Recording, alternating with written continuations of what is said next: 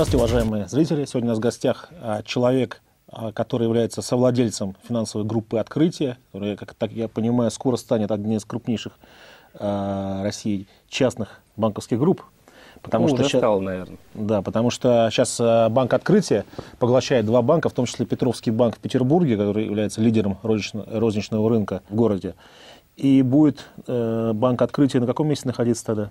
Где-то в районе 30-го. Вадим, у меня тогда вопрос. А как вот скромный интернет-брокер э, стал таким э, серьезным финансистом? Просто хорошо вкладывать в понятие скромный интернет-брокер. Можно поподробнее. Я помню, компания была довольно маленькая, да, открытие. Занималась, собственно говоря, интернет-трейдингом. А интернет-трейдинг, на самом деле, никогда не был в России таким доходным бизнесом. Это типа Финам, да? Да, э, такого плана. Ну, у Финам тоже, в моем понимании, не, не самая маленькая, на самом деле, структура, наверное, уже как и БКС. Но компания на самом деле начиналась с другого. Открытие мы же тоже купили в какой-то момент. Занимались мы как раз не интернет-трейдингом, поэтому когда-то их покупали, занимались мы корпоративными финансами угу. и брокериджем, ну, таким, как в России называется, классическим, скорее на РТС. Поэтому интернет, наверное, брокером в чистом виде мы никогда не были, в отличие от э, БКС и Финама. Так может, Вадим, тогда для наших телезрителей, интернет-зрителей, и для меня лично. Расскажешь про себя. Эксклюзив, секреты, где ты родился. В Москве в 66 году. То есть самый коренной москвич? Да, причем уже в каком-то там в третьем поколении. Окончил обычную школу, учился сначала в Московском институте радиотехники, электроники и автоматики по специальности акустика. По специальности никогда не работал, стал программистом. Потом, наверное, как многие из моего поколения, поторговал компьютерами. Ну, а потом пошел в бизнес. Приватизация, ваучеры, первые биржи. Порядка миллиона долларов наличными в пакете в метро возить приходилось в то время. Ты стоял с этой, где написано «куплю ваучер»? Не-не-не, я не стоял. Конечно, мы работали в, куда в более крупном опте. Но вот в то время понятия еще безопасности не было. Там не, не, не то, что броневиков. Да. Вообще машины не было, чтобы возить добро. Возили так прям в сумочке. Ну, потом, собственно, этот бизнес стал потихоньку развиваться. Но была такая компания Taltel, необыкновенные приключения итальянцев в России, которые а, одними из первых пошли в русскую приватизацию. Они были крупнейшими акционерами в Ростелеком еще в те годы. Это был, не соврать, 93-й. Они же, кстати, были организаторами и первыми спонсорами теннисного турнира Кубок Кремля, который в свое время так назывался. Это Алтел Кубок Кремля. Вот, поэтому там уже неважно, каким образом это была мутная и долгая история. А, мы вышли на сотрудничество с ними – Угу. Они через нас покупали вот этот и Ростелеком, и еще ряд региональных телекомов. И это как-то постепенно втянуло в такую профессию, как брокер. Чем я, в общем, лет, наверное, потом 10 занимался с переменным успехом, пока не решил, что, наверное, брокер это маловато, надо становиться инвестбанкиром. Я и говорю, что скромный, скромный брокер. Да? Ну, слово «скромный» меня тут а не, несколько смущает. Из инвестбанкира, э, из брокера, в каком году в инвестбанкира перешел? Но это вряд ли можно назвать переходом в какой-то конкретный год. Это был долгий путь. Ну вот лет 10, я думаю, мы и превращались действительно из э, такой брокерской, в первую очередь, компании в инвестиционный банк. Потому что инвестбанк, я думаю, на сегодня это примерно, ну это минимум миллиард долларов. Объем банка нужен. Должен быть. А у вас нету, да? У а нас сейчас 4. Сейчас группа финансовая группа оценится 4 миллиарда, да? Вот? Нет, это, это активы, я имею в виду. Вот, наши банковские активы, и сейчас я даже не беру а, клиентские, угу. то есть собственные, это 4 миллиарда долларов. Собственные активы группы, да? Интересно. Ну, банк, понимаете, да? Угу. Ну, валют баланса банка. Еще... А, то есть это не собственный капитал банка, нет, соответственно. Нет, нет, то есть, соответственно, активы, да. собственный капитал это в районе там, 300 миллионов. Да. Собственный капитал у нас 20 миллиардов рублей. Это, соответственно, сколько? 700 миллионов долларов. Где взяли их? Заработали. Честно? Копеечка к копеечке. Ну, а как еще? Не воровали, ничего там? Нет, они, вы знаете, было не у кого на самом деле. Вот э, за что немного было обидно, то, что, несмотря на то, что я действительно практически стоял у истоков приватизации, у меня даже есть ваучер, подписанный Чубайсом. Мы не, сами ничего не приватизировали. То есть мы тогда, э, не знаю, насколько осознанно, может быть, скорее так получилось, вынужденно заняли позицию, что вот мы посредники. Хотя, конечно, купить можно было много чего, и сейчас многие объекты даже в Москве, когда я проезжаю, я вижу, я помню, кто и как их покупал, и там, я не знаю, 3 гектара на Кутузовском проспекте был куплен за 120 тысяч долларов через меня. В каком году? Ну, в 94-м, в 93-м, наверное, в конце. Ну, тогда, кстати, это много было денег. Ну, все-таки несопоставимо, я думаю, даже тогда.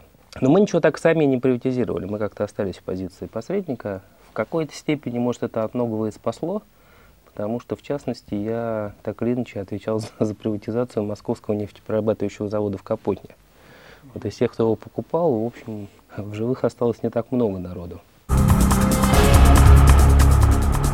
А, Вадим, расскажи, как ты вошел в партнерство с Борисом Минцем?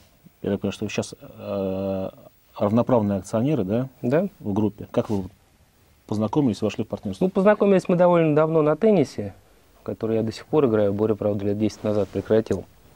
А, Вот. А партнерами стали, наверное, года через два после знакомства. Тогда это все быстро же было. Он как раз закончил работать в госструктурах, собственно, в том же госком имуществе. Стал заниматься собственным бизнесом частным по, скажем, небольшому дев- девелопменту в Москве. В частности, его там первый а, проект. Это было на, на Красной Пресне здание, где сейчас сидит группа ПИК. Ну, то есть у меня всегда было полное убеждение, что на финансовом рынке есть место только большим игрокам.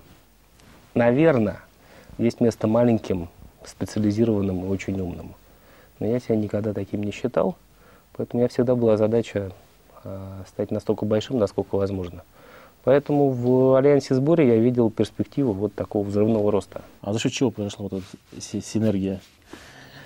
Наверное, за счет того, что мы в какой-то степени друг друга дополняем. То есть ты считаешь, партнерство в бизнесе это хорошо, помогает, да? Ну, я вообще считаю, что партнерство в бизнесе это очень хорошо. То есть один и, плюс один это точно не два. Это практически всегда не два. Это иногда минус один, правда.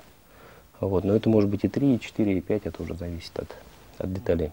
Вадим, уживчивый человек, да? То есть ты можешь с партнером, как сказать, сосуществ- сосуществовать. А некоторые предприниматели, видимо, э, с трудом я представляю себе равноправного партнера у Олега Тинькова. Знаете, мне кажется, А, партнерство, бар- по-честному, это всегда вынужденная история, на самом деле.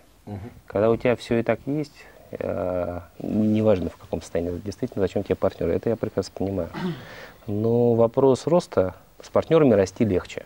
Да, теряешь контроль над компанией, но я тут абсолютно с Варданяном согласен, который когда-то сказал, что лучше иметь 10% компании, которая стоит 100 миллионов, чем 100%, которая стоит миллион. Само по себе заявление правильное.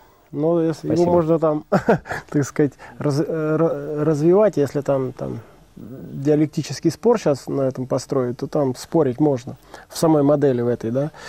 То есть там быстрота принятия решений, там зависит от сектора, от там и так далее. Просто мне кажется, есть бизнес, где э, не, не- ну, не так важен ра- размер.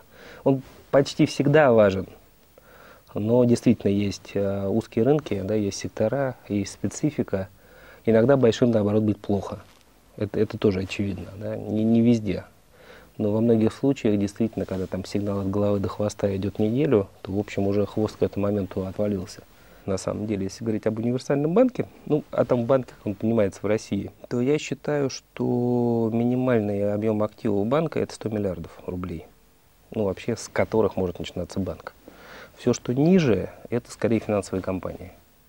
И выживать э, в нормальной банковской деятельности они не могут. Математика простая.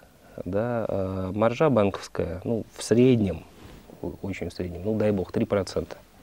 Ну, там, у кого 4-5, ну, соответственно, резервы съедают, да.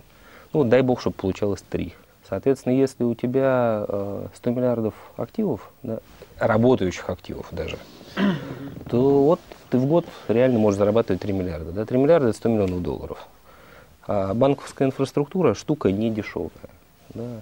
Филиалы, офисы, люди, технологии и так далее и тому подобное. Оно значительную часть этих денег съест. Соответственно, если банк занят банковским бизнесом, то есть он привлекает депозиты и выдает кредиты, то вот меньше 100 миллиардов просто математически не получается. Значит, он делает что-то еще. Он делает что-то еще, это уже не совсем банк. Да, вопрос, что это? Да, тут возможно разные варианты. В нашем, например, случае с банком Тинькофф кредитная система, я вообще не хотел бы быть банком, но, к сожалению, сейчас, Не- сейчас нет, можно. нет формы, скорее На всего, тот да? момент не было возможно не выпускать, имитировать карточки э, кредитные, Не будучи банком. банком. Да, Просто понимаю. я вообще приехал из Америки с идеей открыть кредитную компанию кредитных карт финансовую. Я с это, потому что я там, когда я копировал что-то на Западе, это финансовая компания. Но здесь это было, то есть, ну, мне пришлось стать банком. Но к моему удивлению, я там понимаю себя, что мы еще и там в 200 банков входим уже. То есть меньше нас еще 800 банков. Вот это пугает. Что ж это за банки тогда? Я думаю, что очень многие из этих банков тоже, в общем, банками быть бы не особо-то хотят. Да, им все, многие вещи, которые они вынуждены делать. Я вот не знаю, у тебя, например, хранилище наверняка, да, в банке? Ну, мы же Ну, все... ну да. наш- наша Я думаю, что вот, вот реально, да, э, не знаю, сколько зрители понимают, хранилище это огромный объем затрат. Ну, то есть это минимальный Хранилище, миллион долларов у нас просто. ничего не хранится, кстати говоря. У нас просто нет инкассации. Абсолютно, да. никаких, И у ничего. многих, да, но обязано быть. Вот это просто миллион долларов, которые там владельцы, акционеры, менеджмент мелких банков должны просто реально физически, сука, закопать в землю. Ну, я думаю, что вот мелкие банки все-таки они э, служат такими э, ширмами, за которыми владельцы могут э, делать дела и не показывать Ну, их никому. Нет, я бы не, не стал бы сейчас всех, конечно, махом в ширмы. Мгм. С другой Ну, стороны, думаю, в Америке мне нет. сказали 10 тысяч банков. Я вообще был в шоке. Но в Америке чуть другая ситуация. Вот это вот мне тоже- Тысяча и десять тысяч. тоже тема, чуть, э, может быть, чуть больше знакомая. Понимаете, а банк при, опять же, при нормальной регуляции и правильном построении, он вполне может быть небольшим. В небольшом городке, конце концов, вот так по-честному, там же не обязательно должен быть именно Сбербанк или какой-то банк да, из первой там десятки. Плюс там может быть свой ма- маленький банк, который, собственно, знает нужды фермеров. У него клиентов там может быть 100 человек. да, Но это реальные клиенты, такие настоящие. И кредит, в, я не знаю, в 30, там, в 50 тысяч долларов да, на, там, на урожай, его можно дать только если ты понимаешь, на самом деле, что он выращивает, да, кому, ну да, дальше все понятно. Кстати, еще вот э, из таких любопытных нюансов по поводу сети. Да, ну вот понятно, что большой банк обязательно сетка. Это, кстати, не во всем мире так. Вот буквально недавно тут как раз в газетах пишут про потенциальную сделку, ну, соответственно, названий никаких называть не буду, но вот сам никогда не встречал. Столкнулся, немецкий банк кредитует недвижимость. Баланс, что-то не соврать, миллиардов сто. Вообще никогда о нем не слышал. Нигде не фигурирует. А, офисов нет. Одна штаб-квартира в Германии. Вот у него узкоспециализированный бизнес. Он кредитует только сделки под э, real estate. Работает, ну, это насколько там удалось разобраться, по системе у них же там достаточно сложная вот эта почтовая система банковская, которая привлекает вклады. Это тоже не совсем банки. Да, это гибрид банка и почты. Собственно, то, что наши сейчас хотят почты банк. Она у них жестко ограничена. Они привлекают, но они ограничены в размещении. Поэтому появилась, ну, святое место пусто не бывает, поэтому появилась инфраструктура, да, которая сама вклад не привлекает, но забирает деньги у этих. В общем, большие, да, в миллиардах долларов. И у него выстроена вот такая мощная система дистрибьюции в одном направлении, но очень профессионально. Да, вот есть, например, такие истории, да, вообще нет сетки, да, вообще нет филиалов. Ну, а вот вообще, какое у тебя видение? Мисс- миссия? с- Что будет открытие это через там, 5 лет? Миссия, да. Мы Ви- ну, вырабатываем вижен, миссию. видение. Мне на самом деле хочется создать не, не банк, и не просто банк, а именно финансовую корпорацию в более широком смысле слова. То есть, э, на мой взгляд, есть набор финансовых да, продуктов и услуг, в которые входят банковские, брокерские, инвестиционные, управление активами и, в принципе, даже страхование. Это на самом деле все разные упаковки одной и той же вещи, риска. То есть мы продаем риск, по сути. Да, он по-разному запакован. И всякий риск имеет свою доходность. Ну, это две стороны одной медали, да, как известно.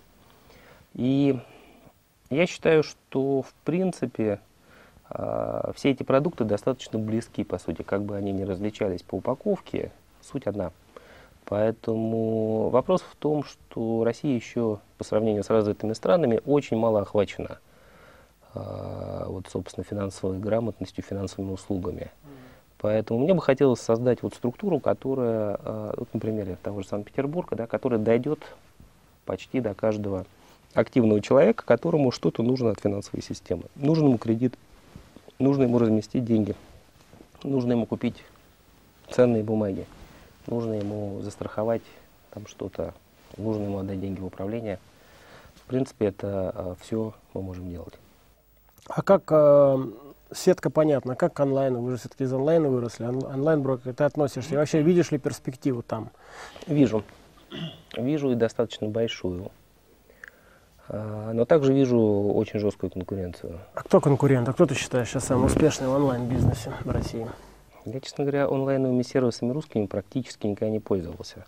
Поэтому затрудняюсь с ответом. По, судя по пиар э, и, и рекламе Альфа, реально без понятия. Ну, видишь, один банк назвал, видишь, большая конкуренция. Не-не, это же я сужу по этим, по баннерам. Есть пример массы вообще онлайн-сервисов, не связанных никак да, с банковскими, с финансовыми услугами, все что угодно, начиная с Фейсбука или того же Твиттера, да, которые, в общем, появились не так давно. Была первая волна, да, был Amazon, был eBay. Я, кстати, слышал довольно любопытное мнение, как-то разговаривал с одним, на мой взгляд, довольно неглупым человеком, который утверждал, что вот после этого э, взрыва в интернете в 2000-2001 году, типа маятник очень сильно качнул в сторону, да, то есть понятно, что есть некие, там, назовем, фиксированные активы, ну, какие-то реальные, там, недвижимость, там, заводы, фабрики, полезные ископаемые, неважно, нефть, металлы, да. Ну, то, что можно, в общем, потрогать, посмотреть, условно оценить, даже где-то взвесить. Да, и есть вот эта новая экономика, да. Это, собственно, просто объем продаж. Да, что такое интернет по-хорошему? Ну, вот количество просмотров, оно же, насколько я понимаю, потом все равно пересчитывается в объем продаж. Или реальный, или потенциальный, или ожидаемый там в какой-то перспективе. Но вот это все не потрогать, не часто даже измерить с точностью невозможно. Да, уж представить, вот как может компания, а, в активах которой там несколько помещений, набитых серверами, стоить миллиарды долларов, да, там же в какие-то моменты капитализация этих интернет-сервисов типа того же Амазона и eBay, в общем, равнялась капитализации какой-нибудь General Motors или General Electric. Я, например, в жизни реально встречал людей, для которых инвестиция во что-то, что он не может потрогать и оценить, это вообще проблема. Да? То есть нет, он может вложить, он даже акции. Да? Вот он может купить акции «Газпрома», но ему спится неспокойно, он не понимает, что он купил. Ну, то есть он просто финансово неграмотный получается. Знаешь, я не думаю, что это грамотность или неграмотность. Таких людей на самом деле очень много, ну, которым на самом деле важно именно осязать, чем они владеют. Полная Москва таких людей. Сидят на миллионах долларов Слушай, я своих квартир. здесь вот Москву бы не, не путал. Я думаю, что это и не в Москве, и в Нью-Йорке таких хватает, на самом деле. То есть они, может быть, и покупают акции, но лучше бы для них самих, да, им спокойнее если бы они владели чем-то осязаемым. Или акциями, вот как, собственно, Олег сказал, все должны быть акции чего-то тоже понятного такого да, для них. Ну, половине москвичей лучше продать свою квартиру, деньги положить в банк и жить на переселиться Товарищ москвичи, не, не, не слушайте его. Если вы продадите свою квартиру и куда-то положите деньги, это по определению может плохо закончиться. Есть книга такая, называется «Богатый папа», что-то «Бедный папа», там вот как-то так она там, я боюсь за формулировку, но там вообще, ну это американская, конечно, идеология в чистом виде, она гласит так, что покупать вообще ничего не нужно, это вредно. Но я где-то с ними начинаю соглашаться. Сейчас в Москве я арендую уже, живу здесь 8 лет и арендую. Нет, я, То тоже, я тоже владеть, арендую. Это, это, это же глупость, согласись. Олег, это, Мне это голые другое. пришли, голые ушли. Вот это вот ощущение, что это моя, моя квартира. Во-первых, это актив, которым ты не можешь воспользоваться. Да? То есть это вот ты купил, но ты его не можешь э, я, ничего я, с ним я сделать. все это прекрасно понимаю, То есть но а, нужно для меня это нелогично покупать. Нужно учитывать, что люди разные. За 2 миллиона это, долларов. Это не образование, это внутренняя структура человека. Есть люди, которым вот э, в концепции голыми пришли, голыми ушли, жить невозможно. Я таких людей знаю, их много. И даже Ну, очень для них Мое. просто вот Мещ- мещанское нет, это мышление. не мещанство, это вообще не об этом. Это тип психологии. То есть ему нужно, он цепляется за это, понимаете? Это просто психологическое расстройство будет, если его всего этого. Если ему донести эту идею, ему можно ее донести. Это может реально кончиться у человека психушкой, на самом деле. Я лично знаю человека, который входит в топ-5 людей страны, и он все арендует. У него нет жилья своего. Для многих это необходимая вещь. Точно так же, как есть люди, которые ну, как не организованы, да? А есть люди, у которых четкий же ритуал. Вот вся их жизнь, она, ну, буквально вот. И вот если этот ритуал сбивается, ему некомфортно. Это не говорит, что он плохой или хороший. Ну, просто он то- только так может. Так и здесь, Это немцы такие. например. Я думаю, что А не русские, все. они менее организованы, конечно. Ну, Конечно. ну, Очень мало русских, так, которые вот так вот прямо вот, Мало. да. Ну, Владимир, по-моему, ты такой. Какой? Ну, вот, организованный довольно. М, Ну-ну. Раньше для меня сказать, мне, мне сейчас задали глупо, а что ты в, следующие годы для меня это было какая-то вообще нереальная вещь и какая-то, вот раньше, 5 лет, ну, 10 назад, я не понимал, какой следующий год. Сейчас, например, я поймал себя на мысли, что я оплатил э, горнолыжный курорт в январе в Зармате, я его оплатил в апреле. Хорошая- Организованность проникает в русские умы тоже. Конечно, еще классики сказали, хороший дом, хорошая жена. Что еще надо, чтобы встретить старость? Да, значит, недвижимость продавать не будем. Значит, депозиты не понесут. А как с депозитами, кстати? Вот этот массовый бум по населению, он вас тоже касается? Вам тоже несут? Да? А на твой взгляд, вот, потому что у меня нет ответа, с чем связано вот это, э, как это вот смена парадигмы, накопление? Нак- э, э, Почему люди перестали тратить и стали копить? Кризис понятно, а что вот еще? Неужели только кризис так? Ну, у меня, кстати, нет ощущения, что люди так уж перестали тратить. Если посмотреть опять те же магазины московские, то, по-моему, там все в порядке с этим. Ну а что, а что происходит с депозитами? Ну, во-первых, в чем плюс кризиса? Да, спорная мысль, ну, возможно, не, не думал раньше об этом. Кризис показал, что худо-бедно, но банковская система устойчивая. Да, то есть это практически первый раз, когда люди в банках денег особо не потеряли. Ну так, массово. Да, по-моему, вообще не потеряли. Ну, я не знаю насчет вообще. Наверное, крупные вкладчики, там, вот выше этого застрахованного минимума, да, в каких-то банках, может быть, какие-то трудности испытывали. Допускаю, да. Но вот массовых потерь не было. Конечно, понятно, когда в 98-м полопались, собственно, все крупнейшие, там есть поговорка американская, наверняка знаете, у инвестора короткая память, да. Это действительно так, я много раз с этим сталкивался на своем опыте, причем у самых разных, видимо, начиная от Уоррена Баффета и заканчивая самым последним вкладчиком в банк. Да?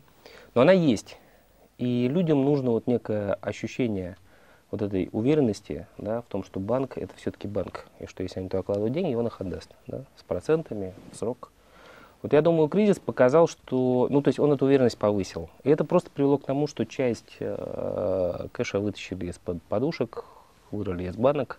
Не, ну люди стали тратить все-таки меньше с точки зрения проц- доли, да? То есть норма сбережений, она выросла в кризис, потому что люди стали менее... Ну, э, это кризис. Что Ты защищены. считаешь, что это тренд или это короткая какая-то история? Но я считаю, что это на 2-3 года в связи с кризисом, потому что люди стараются защититься на будущее, да, там, от возможных последствий кризиса. Ну, я также думаю, что то, что Олег сказал про свой горнолыжный курорт, оно на самом деле не только к нему и к курорту относится. Оно такое, и есть массовое, как мне кажется, да, проникновение. Планирование. Ну, такое чуть-чуть успокоение, да, то есть народ... Горизонты. Да, чуть-чуть раздвинулся. То есть, если раньше все Армагеддоны ждали через неделю, то сейчас через два года, да. Вадим, то есть не будет второй волны? Вот такой вот большой. Такой. Мне кажется, такой большой не будет. Ну, вот такой, как была, да. Может быть, действительно будет очень медленное восстановление, скорее. А ты считаешь, предприниматели, на, не, сейчас уже не россиян, а предприниматели, вот у нас э, кризис чему-то научил? Все-таки стали поскромнее, поэкономнее, Ну, более как. осмотрительнее? Или вот как была безбашенность? Ну, все такими не были, на самом деле. Все ну, как-то разные. было как-то Все совсем. Все Нет, было Я думаю, что, круто. что очень по-разному. Ну, с других не знаю. Ты, тебя кризис как-то успокоил? Ну, у нас кризис, видите, получился действительно, как говорится, кому война, кому мать родная. Да. Нам кризис попал очень в жилу в этой истории. Но, с другой стороны, ну, многие, наверное, факторы сложились. А почему? Потому что вы оказались в нужном месте в нужное время? Или вы, это были- бесспорно, но это ко всему относится.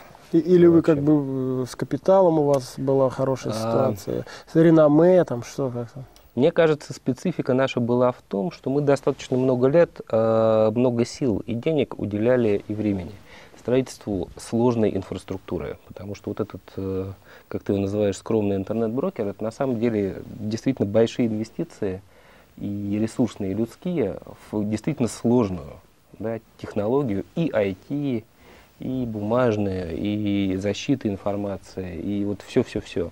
Вопрос мы всегда про предпринимателя, тут пытаемся докопаться, почему предпринимателем быть, и потом последний еще Олег задает, традиционный. Почему, э, вот, на твой взгляд, э, круче быть предпринимателем, бизнесменом, а, нежели управленцем? Вот, для тебя лично. Вот ты сейчас отматываешь назад. Представь, ты бы сейчас был директором, генеральным директором, какие там, или там, Скромного интернет-брокера. А для меня тут, честно говоря, понятия круче где нет. нет. То есть, по- просто, на мой взгляд, тут нет выбора. Ты или-или. И это тоже внутри. А как это определить? Э, Методом проб и ошибок, к сожалению. То есть попробовать один. нужно все Конечно. А так не определишь. Вот так посмотрелся в зеркало, там, я предприниматель вроде, или там. Мне кажется, нет. Ну, может быть, есть какие-то великие профессиональные психологи, которые по первому взгляду можно сказать, вот ты... Да нет, все-таки менеджер. А ты предприниматель. Вадим, спасибо большое. У нас последняя рубрика, в каждую программу заканчивает. Нужно посмотреть ту камеру, увидеть там молодого парня или девушку э, из Москвы 15-20 лет и Который живет на Арбате. живет на Арбате. Недалеко родилась, от стены Цоя. э, да, в роддоме на Арбате. Желтая на Щелковской положим, неважно. Мгм. Кстати, Вадим, это вот полное, а, так сказать, опровержение теории, что все москвичи лузеры, что все, кто приехал в Москву, эти лимита там и прочие такие, как я, они тут все захватили, и вообще москали все забиты. Ну, это мой водитель мне каждое утро рассказывает. А вот мы тут все забиты и Ты так не далее. думал поменять, если тебе каждое утро рассказывает одно и то же. А вот Вадим родился на Арбате, успешный москвич, так что не комплексуйте. Вадим, москалей. скажи, пожалуйста, э, этому парню или девушке э, добрые слова напутствия. Ну, да, доброго тебе пути, парень или девушка. Добро пожаловать в ад! Нет, нет, нет, это нет. Я думаю, что главная разница между тем, вот э, то, когда мы, собственно, ну, там, тебе 42, мне 44, у нас э, в какой-то степени не было выбора, да, то есть нужно было прорываться, потому что, в конце концов, очень кушать хотелось. Я думаю, что тем, вот, кто находится в этой ситуации, когда э, и- и- ну, или вперед, или никуда, тем я действительно пожелаю просто удачи, чтобы, ребята, вам повезло, потому что это немало. А вот тем, кто находится в ситуации, когда, в общем-то, и есть что кушать, и есть где жить, и не очень понятно зачем, вот вам я пожелаю определиться. Потому что я смотрю на своих детей, на детей своих друзей, и понимаю, что эта проблема может быть не менее важная и сложная, чем ту, которую решали мы, когда зарабатывали свои первые деньги. А надо ли это делать? Может быть, кому-то и не надо. Тогда удачи вам в других начинаниях. Спасибо. Спасибо, отличное. Грамотное пожелание. Спасибо тебе за время и за то, что пришел.